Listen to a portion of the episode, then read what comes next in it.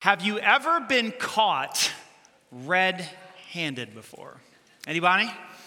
Yeah? You've been caught red handed? I mean, when I, when I say caught red handed, I mean caught in the act of doing something out of bounds. Anyone? Yeah? Yeah? Another way to say it is have you ever been caught with your hand in the cookie jar? Anybody? Somebody walks in, oh, gotcha. Caught in the act. I've been caught before. I bet if we passed a mic around today, to everybody, we could hear some fantastic stories. Don't you agree?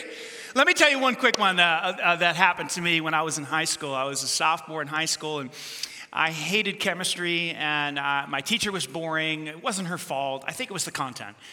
Um, and just didn't like it, didn't pay attention, and I would cut her class every now and then. You know, it was back in the day when you could cut class and get away with it.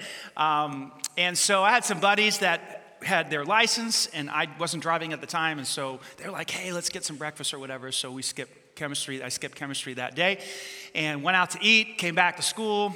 Everything's fine, no, no problem at all. Well, the end of the day, I wasn't driving at that time. My mom picked me up from school, and uh, so, uh, normal as she normally did, and uh, got in the car. And right as we were getting ready to pull away from the high school, um, this car pulls up right next to my mom's car, my car, and the window comes down. It's my chemistry teacher. And she says to my mom, I think my mom was like getting ready to like receive a compliment about her son. That's not what happened she went on to say, my, my chemistry teacher put her window down, and in the middle of traffic, in the middle of the road, she looks at my mom, she looks at me really, and says, Where were you today in chemistry? Window went out, and she drove on by. and then it was just me and the five foot three Puerto Rican mom. Now, when I say Puerto Rican, I mean she had a temper at times, and so uh, I was in big trouble that day. Caught red handed, cookie hand in the cookie jar. You've had experiences like that. I could tell you more about my life, but you don't want to hear it, some of those other experiences. But we've all been there before, haven't we? And I want to share a story with you today about someone who got caught in the act, someone who was caught red handed, someone who was caught with their hand in the cookie jar. But before we get there, I just want to welcome everyone here at the Greenwood campus, everyone watching at our Bantha campus and our Franklin campus as well, our online campus. Can we just welcome all of our campuses? So exciting to be here with you on this Easter weekend. It's also baptism weekend, which is very exciting. Now, some of you have come to see friends or family members get baptized, and so we'll get to that in just a little bit.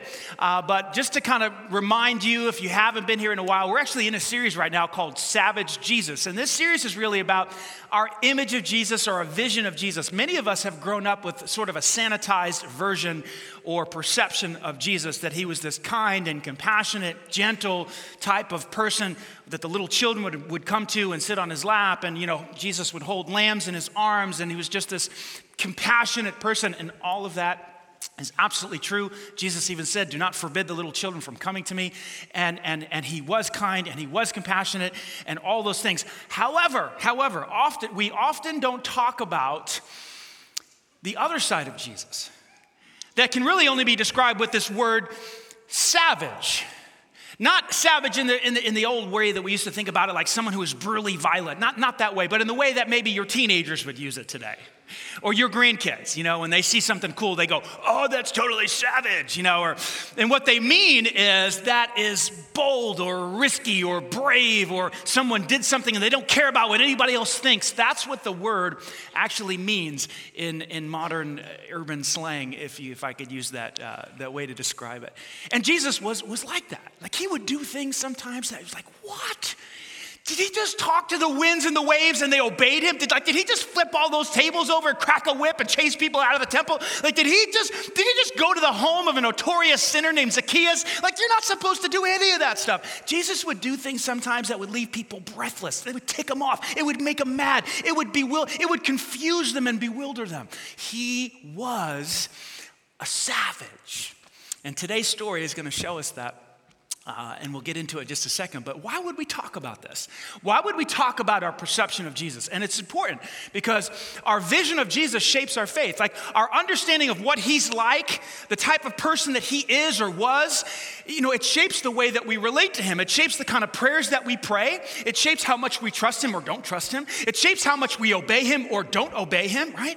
So, what is he really like? We have to have a full, comprehensive, holistic view of what Jesus was really like if we want our faith to be what it's designed to be.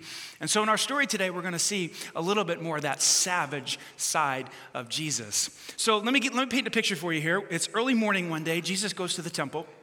He would often do this to, to teach. And so he goes there, and a crowd gathers around him, and he starts to go into one of his, one of his talks, one of his sermons. And right in the middle of his talk, the Pharisees and the leaders of the religious, you know, elite at that time, the, the, the pastors, if you would call it, say that, they weren't called that, but uh, the clergy, they, they dragged this woman out in front of Jesus. This woman who was literally caught with her hand in the cookie jar. Listen to what they say in John chapter 8. Teacher, speaking to Jesus, this woman was caught, say with me, in the act hand in the cookie jar. No questions asked. Evidence, there's eyewitnesses. She was caught in the act of adultery. Now, the law of Moses says that we ought to take some stones and crush her, kill her, annihilate her, wipe her out, condemn her to death. And then that's true. The law of Moses did say that. And that, that was a practice for people that were caught in adultery. And it wasn't the only sin that you can get stoned for, but it was one of them. And what they were trying to do in the next verse, we find out they were trying to catch Jesus in a, a, trap. Like if he would like go against the law of Moses, and they could say that, well, see, he's not a divine teacher. He's, he's contradicting Moses. And so they were trying to catch him. And so when Jesus hears this, this, this question, he does something odd. He gets down on a knee and he starts to write on the ground. Some of you have heard this story before. It's a fantastic story. And when he gets down on the ground, it's, it's, it's interesting. Essentially, what he's doing is he's ignoring their question. He stops his talk, his little teaching he was doing, gets down on his knee, and begins to write on the ground. And there's this window of silence. We don't know if it was 10 seconds, 15 seconds, 30 seconds. We don't know if it was a minute, but he's just writing. And there's total silence. And silence bothers us. Some of you are bothered right now. Say something. Well, they felt the same way, so look what they did. They pressed in. They kept demanding, hey, come on, what do you say about this? So Jesus stood up and he said, All right, here's the deal. Pay attention. Let the one who has never sinned let the person who is innocent, let the person who is spotless, let the person who is faultless, sinless, let that person be the person who throws the first rock at her head. Wow. This is essentially what Jesus was teaching. Only those who are without fault, remember this, only those who are sinless, without fault, have the right to condemn. And then he gets back down on the ground and he starts to write again. And there's another window. We don't know if it was 10 seconds, 15 seconds, 30 seconds. It doesn't really matter, but we know there's a window. There's a window of silence.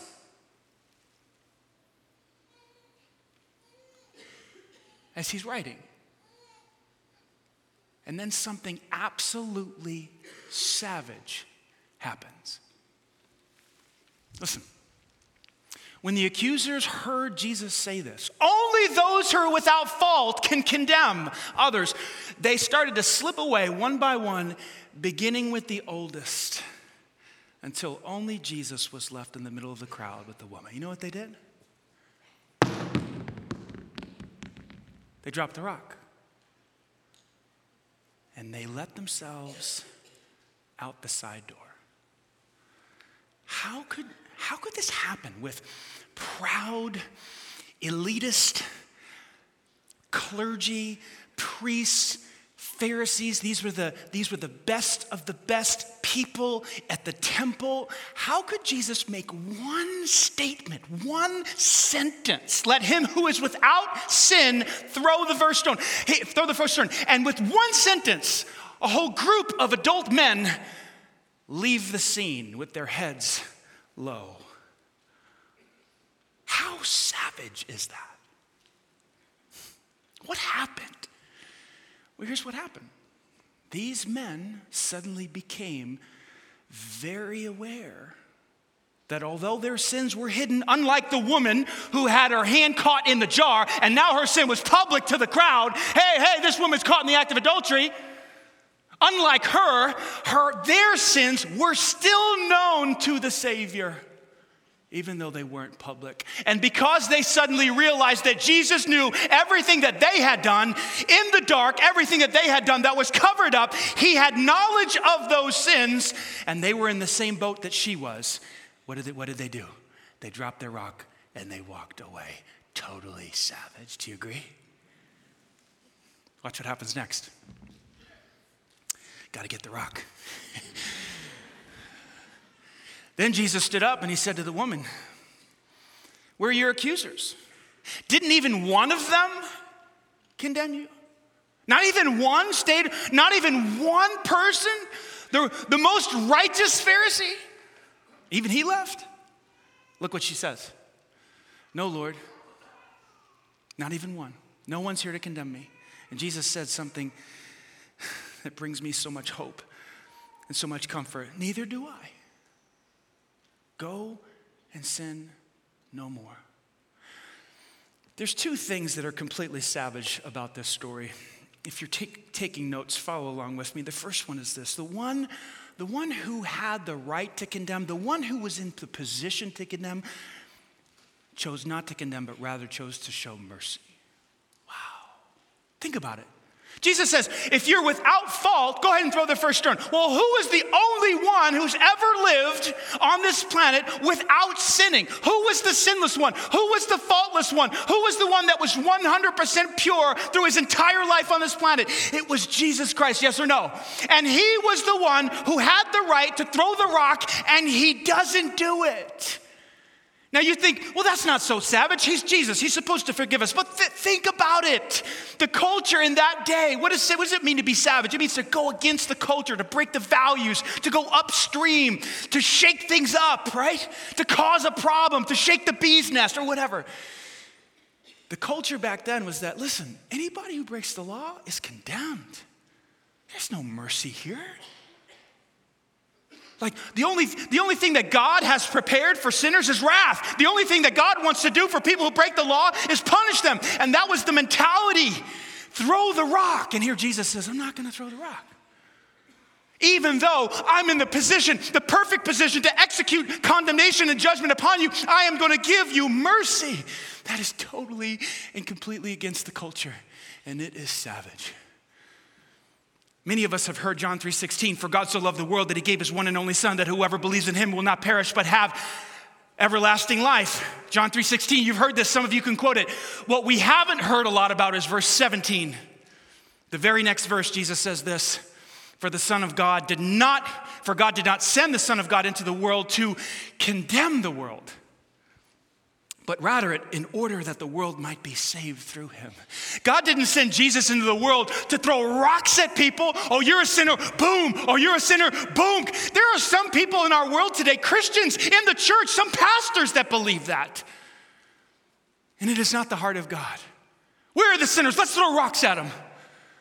That's not why Jesus Christ came into the world. His wasn't a ministry of condemnation. His was a ministry of forgiveness. It was a ministry of mercy. The very brother of Jesus, James, who wrote the book of James, chapter 2, verse 13. Listen to what he says Mercy triumphs over judgment. Some of you are like, I, I can't memorize scripture, I struggle. You can get this one. This isn't mercy. In fact, we could do it right now. Let's say it together. Mercy triumphs over judgment. Aren't you glad? You know what God is like? God is like a, a person, a father, a mother that just desires to show grace, wants to show mercy, is waiting for an opportunity to, to show love instead of judgment, to show mercy instead of condemnation. He's willing, he's waiting, he's looking. How do we know that? Jesus told a story one time of a father who had two sons. He said, You wanna know what God is like? You wanna know what the Father is like? You wanna know what my Father is like? It's like a dad who had two sons, and one son says, Dad, give me my inheritance early, which was totally an insult. You're supposed to wait till your father dies to receive your inheritance. He says, Dad, I want my inheritance early. The son, the father gives it to the son. He takes the inheritance and he goes and he spends it on all kinds of wild living, the Bible says. And when his money runs out, a famine hits the land and he's hungry, so he hires himself out to some farmer. And one day he's out in the middle of the field and there's a famine and he's got no money and he's got no food. And he begins to look at the, the, the pig's pods and he's like, oh, maybe I can eat those. He's in a pig's pen. And he suddenly comes to a realization what am I doing? I can go back to my dad and I'll just, I'll just tell him I'm sorry and I'm sinned against you and against, against God and, and, and, and, and I, I don't even want to be your son anymore. I just want to be one of your servants. Don't even, I don't even want to live in the house. And so he gets up and he goes back to his dad. And Jesus says, before the son can even get close to the house, the father can see him a long way off and the father takes off running. And back in those days, Jewish men did not run, they wore long, long robes. And if they had to move or fast, they would have to grab their robes up and gird, gird it up to the side. But they didn't do it. Jewish men didn't run, especially the older ones. But not this father. This father's running towards his son. I mean, he gets to his son. His son goes into his little speech Dad, I've sinned against you. I've sinned against heaven. I'm not worthy to be called your son. Just make me one your. And he cuts him off. And he kisses him and he hugs him and he puts sandals on his feet and he puts a ring on his finger. And he gets a robe and he puts the robe over his shoulders. And then he tells his, his team, kill the fattened calf, start preparing a party. Because this son of mine was dead and now he's alive. This son of mine was lost and now he is found. Why did Jesus tell this story? To give us a picture that God is a God who is willing to run, He's willing to kiss, He's willing to hug. He's not coming at us waiting to punish us because we've broken the law, because we've gotten our hand caught while it was in the cookie jar. Mercy triumphs over judgment. Are, are you glad? But that's not the only reason this story is savage. There's another. This story is savage because Jesus believed in this woman. Now, we've often heard we should believe in God and we should trust in God. And I can quote the verses to you trust in the Lord with all your heart. Don't lean in your own understanding. In all your ways, acknowledge Him, and He'll make your path smooth and straight. I can quote five more just like that to you. And you've all heard probably we should believe in God, trust in God. But what we haven't heard a lot about is that God believes in us. Listen to what He says to the woman. Go and sin no more. Now, why would he tell her to do something that she was not capable of doing? You tell me. No, she was capable. She was capable of living behind a life of sexual promiscuity, sleeping with people that weren't her husband, sleeping with men who were married. She was more than capable of leaving behind a life of sexual sin. And Jesus knew it. And he said, Here's what I want you to do now that I've forgiven you. Now that I've withheld condemnation, I want you to go live differently. Wow. Why was this savage? Well, back in those days, again, the religious elite, the Pharisees, the priests, they didn't believe in restoration. They didn't believe in, you know, reconciliation. They didn't believe in a person changing. They believed in condemnation. this person's done. There is no hope. All they deserve is judgment. So, the concept that someone could change their ways, the concept of someone that, uh, that, that someone could be transformed to become a different person and go a different path, that was totally foreign. There was no hope for sinners. And Jesus says, No, no, no.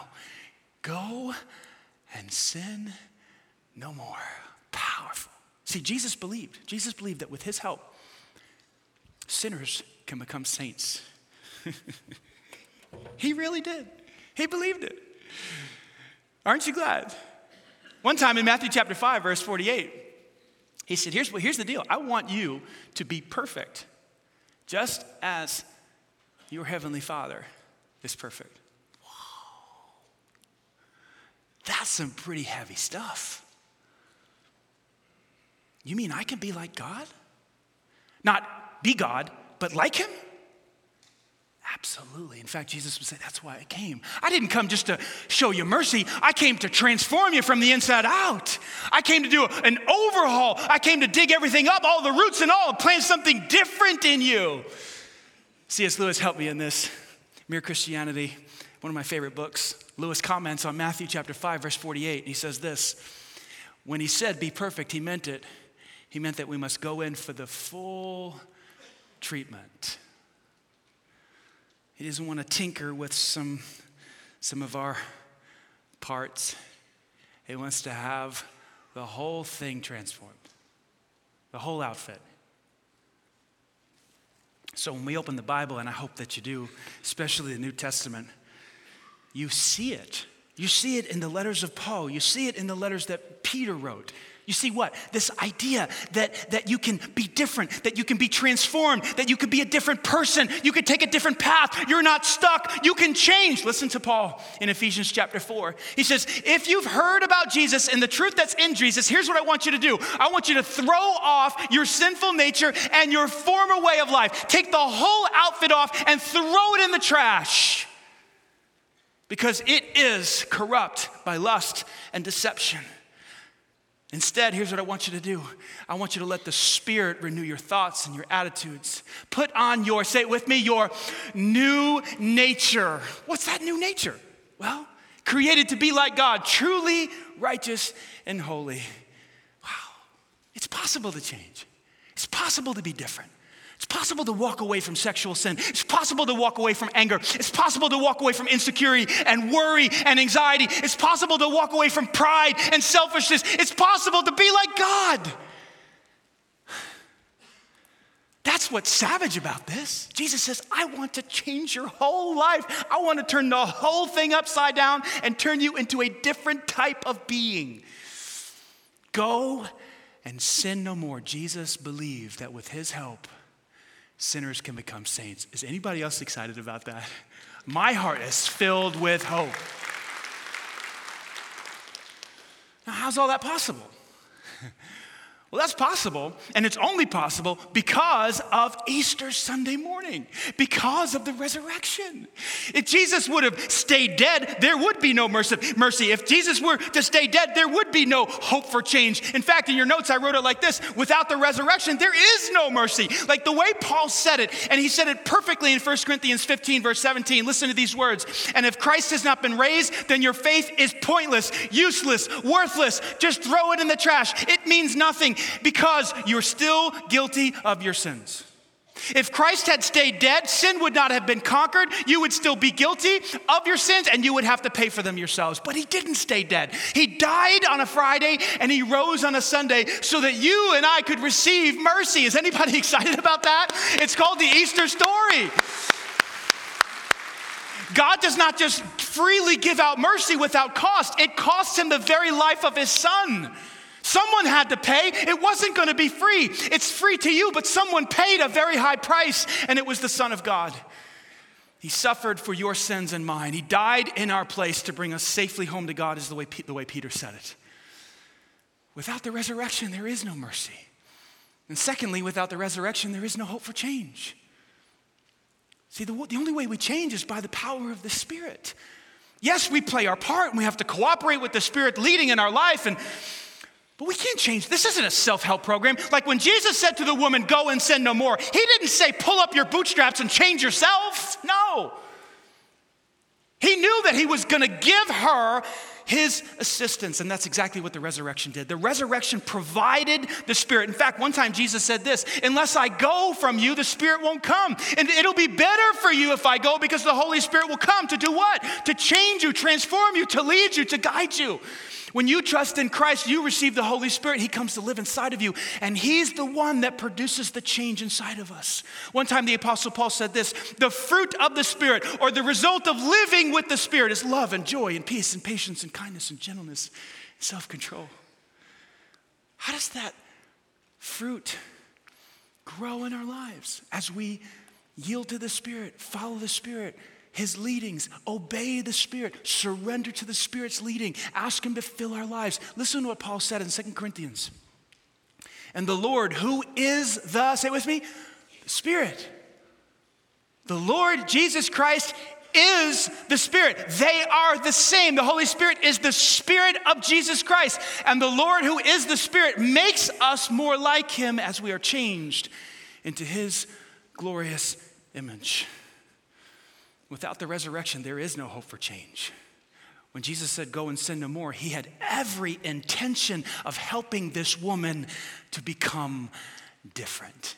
And the same is true for you, and the same is true for me. Everything hinges upon the resurrection. I hope you're excited about that. We are celebrating that today. Mercy has become available by the resurrection.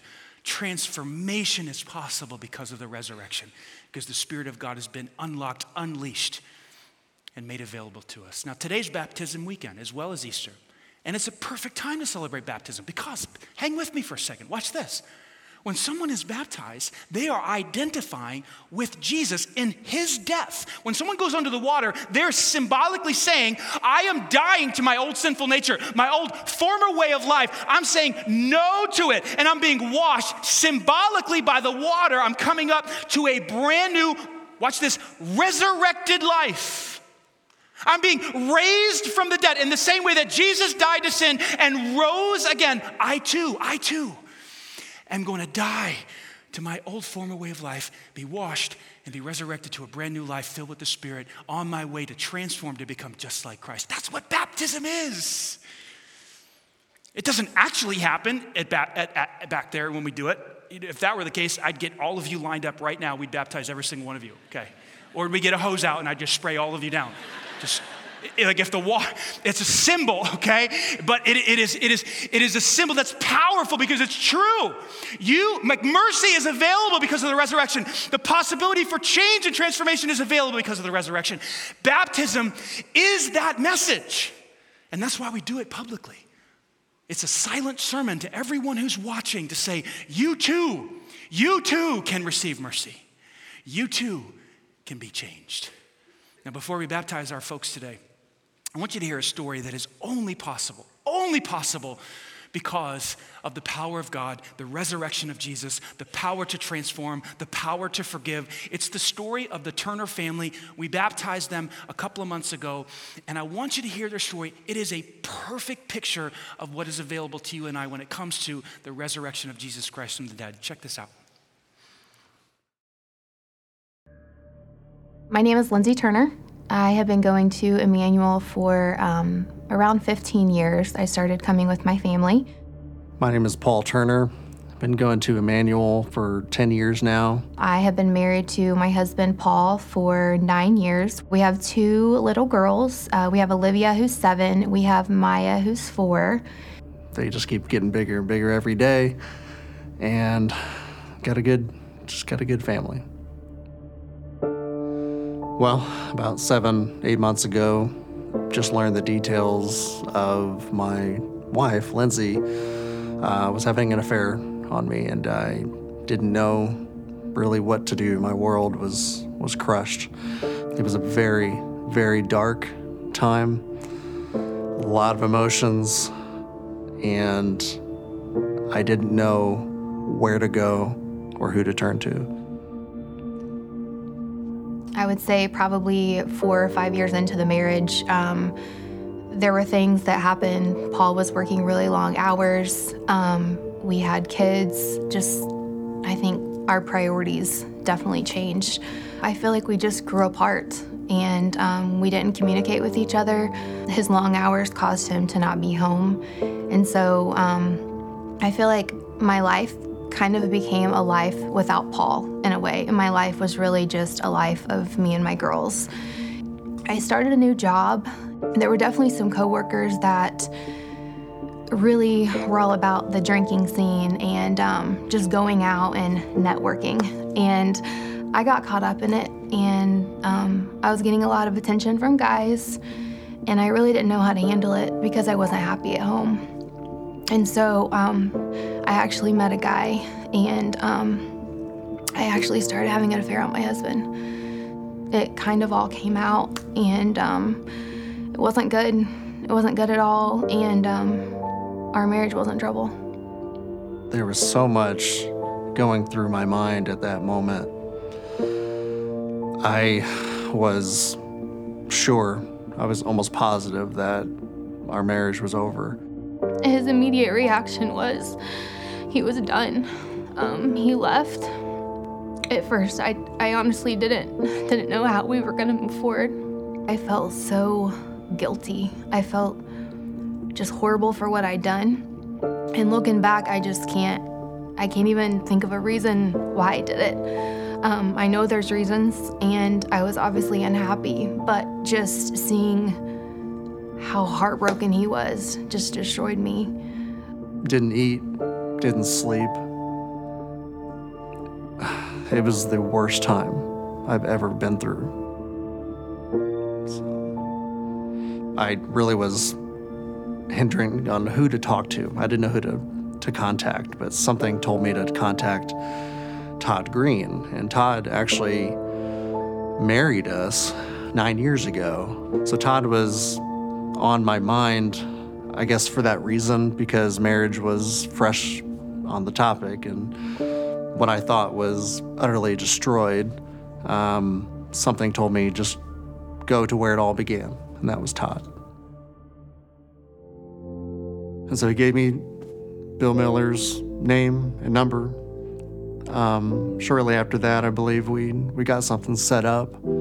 Paul and Lindsay uh, came in to see me, and they had an opportunity to share their story with me. While I listened to their story, I realized that their marriage was in some deep trouble.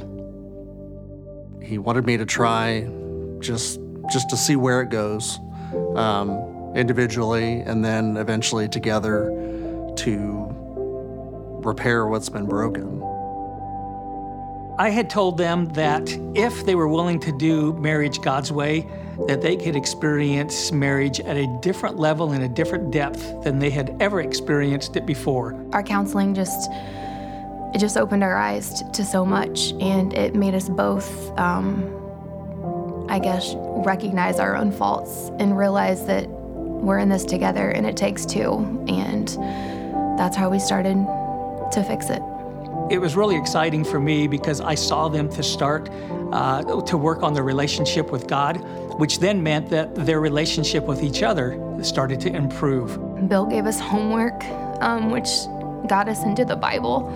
We were reading together, we started praying together, which is not anything that we'd ever done before. It helped us learn to forgive each other. It showed us God's forgiveness, His grace, and His mercy. We just started to learn how to like each other again and, um, you know, the way it was meant to be. I remember sitting in counseling with Bill and telling him that I was struggling with forgiving myself. And um, Bill said, You know, you don't have to forgive yourself because God has already forgiven you. So I think just knowing that, you know, it doesn't matter what you've done because God can fix anything. God's waiting for you. All we have to do is submit and give it up. He loves us. You know, let's let's show him that we actually love him and want to be obedient. Our marriage now is better than it's ever been. And um, we wouldn't be here without God. We wouldn't be here without Emmanuel, and we wouldn't be here without Bill. We lost sight big time, and now we're just moving forward. Easier said than done, but we're moving forward, and God is there the whole way. Submit to Him and, and give it all. Just give it all. God will take care of the rest. I just can't wait to see what God has planned for us. Um, obviously, He's done so much in so little time. So, um, you know, whether it's an opportunity to, to help others that have gone through this, um, you know, we're open. But I think we're believers and we know that um, with God, anything is possible.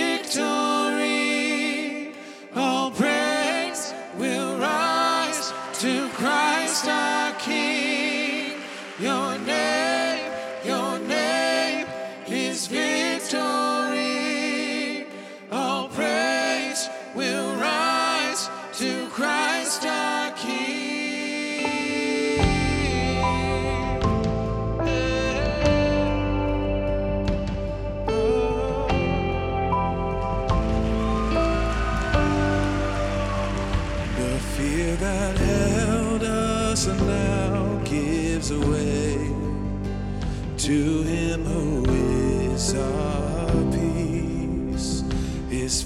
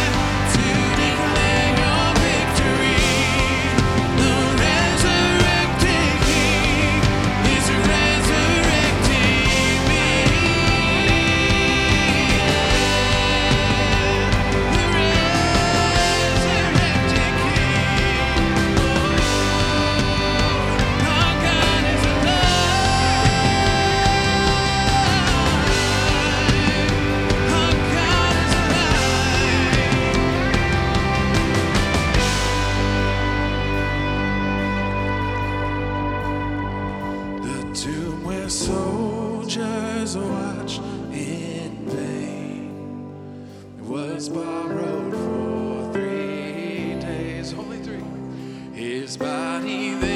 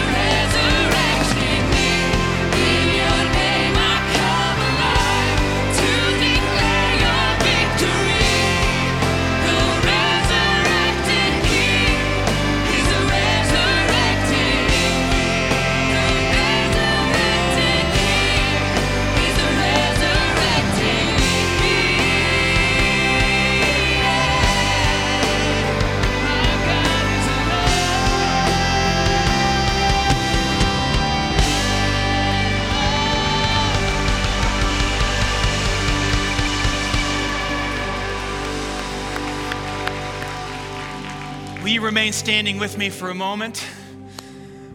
I'm going to invite you to close your eyes right now. All of our campuses right now, just close your eyes and I just want you to hear these words.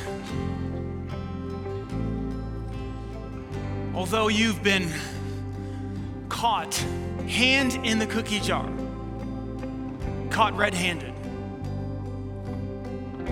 God has seen it all. There's nothing that He has not seen in your life. And though that is 100% true, He desires to show you mercy. Because mercy triumphs over judgment. Will you receive His mercy today? Will you come to Him? Will you realize, as the prodigal son did, what am I doing? Why don't I just go back to my father? If you do, if you have enough self awareness to know that you have a heavenly father that's willing to run to you, to kiss you, to hug you, to put a robe on you, feet, shoes on your feet, a ring on your finger, and to throw a party, will you come? The Bible says, whoever calls upon the name of the Lord will be saved. Jesus Christ died and suffered for your sins. And three days later, he rose again so that you could receive mercy, so that you can become a brand new person and be transformed from the inside out. If that's where you're at right now, I'm going to just say a simple prayer. If you feel led into this moment, if it's for you, if you feel like God is speaking to you through my voice, take these words, speak back to Him. They're words of faith. Just tell Him right now He's listening. It's a prayer He loves to answer. Jesus, I come. I've messed up. I've blown it. You know all about it. You've seen it. Up to this point, I thought judgment was all there was, condemnation. But today, today I heard that you desire mercy over judgment. And so I come. I believe you died on the cross for my sin. You rose again three days later to wash me, to forgive me, to show me grace, to give me mercy. And so by faith, right now, I receive that gift. Forgive me. Make me your child. Fill me with your spirit. And from this moment on, transform me into a brand new person from the inside out. I pray this in Christ's name. And everybody said, Amen. Can we give God glory, guys? Amen. Amen.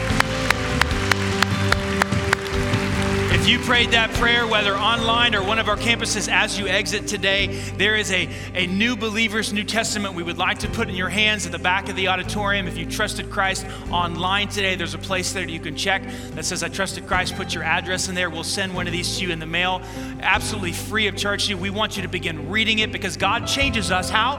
He transforms us by the renewing of our mind, which says we take God's word into our heart and mind. So, one more time, guys, can we give God glory? Amen.